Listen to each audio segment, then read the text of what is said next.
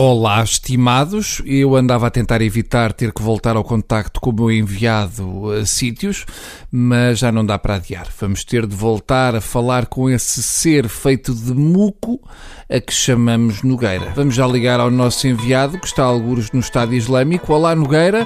Que tal é o ambiente aí pelo Estado Islâmico? Olá, Bruno que Allah esteja contigo. Não, não está. Foi lá abaixo comprar uma raspadinha, mas volta daqui a nada. Diz-nos, Nogueira, na realidade, como é que é isso do Estado Islâmico? Tem lojas? Olha, Bruno, uh, para começar, há muitos portugueses, a Jihad Islâmica parece Sierra Nevada, entras em qualquer lado e está a gente a falar português, não há é, muitos sítios para entrar, porque está quase tudo escavacado. Nogueira, uh, o teu sentido de humor tem piorado com a idade.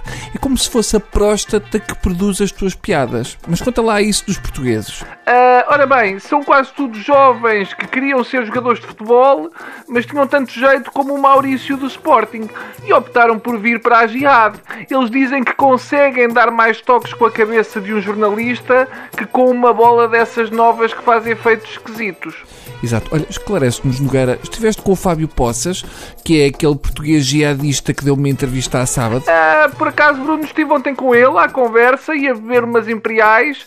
Ele agora já mudou de nome, chama-se Abdurrahman e tem três mulheres e dois filhos. Não, temos que reconhecer que Abdurrahman é melhor nome do que Fábio Poças. Aliás, uma pessoa com um nome destes ou ia para a Síria ou ia para a Casa dos Segredos. Dizes tu que ele tem três mulheres. Exato, menos duas do que tinha na Brandoa, mas eles aqui também saem menos à noite. Há muitos portugueses a caminho do Estado Islâmico, Bruno. A maioria é recrutada na internet e são jovens que não conseguiram arranjar lugar num clube de futebol. Eu estou convencido, Bruno, que o fim do terrorismo passa pela criação de equipas C. Vamos tentar dar algum brio a isto, Nogueira. O professor em Harvard, o canadiano Michael Ignatieff, esteve em Lisboa para uma conferência sobre este tema e disse que o Estado Islâmico teria todo o gosto em matar portugueses.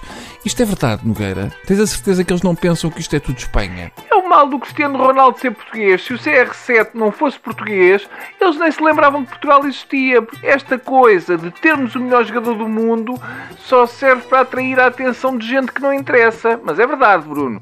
Eu fui ver o museu do clube e eles ainda não têm portugueses na coleção. E falta-lhes um indivíduo de Andorra para completarem a caderneta. Obrigado, Nogueira, e um adeus para todos, menos menos para si. Sim, é para si. Não finja que é a pessoa do carro ao lado, porque eu detesto gente falsa. É para si. Até amanhã, se Deus não quiser, porque eu adoro contrariá-lo. Adeus.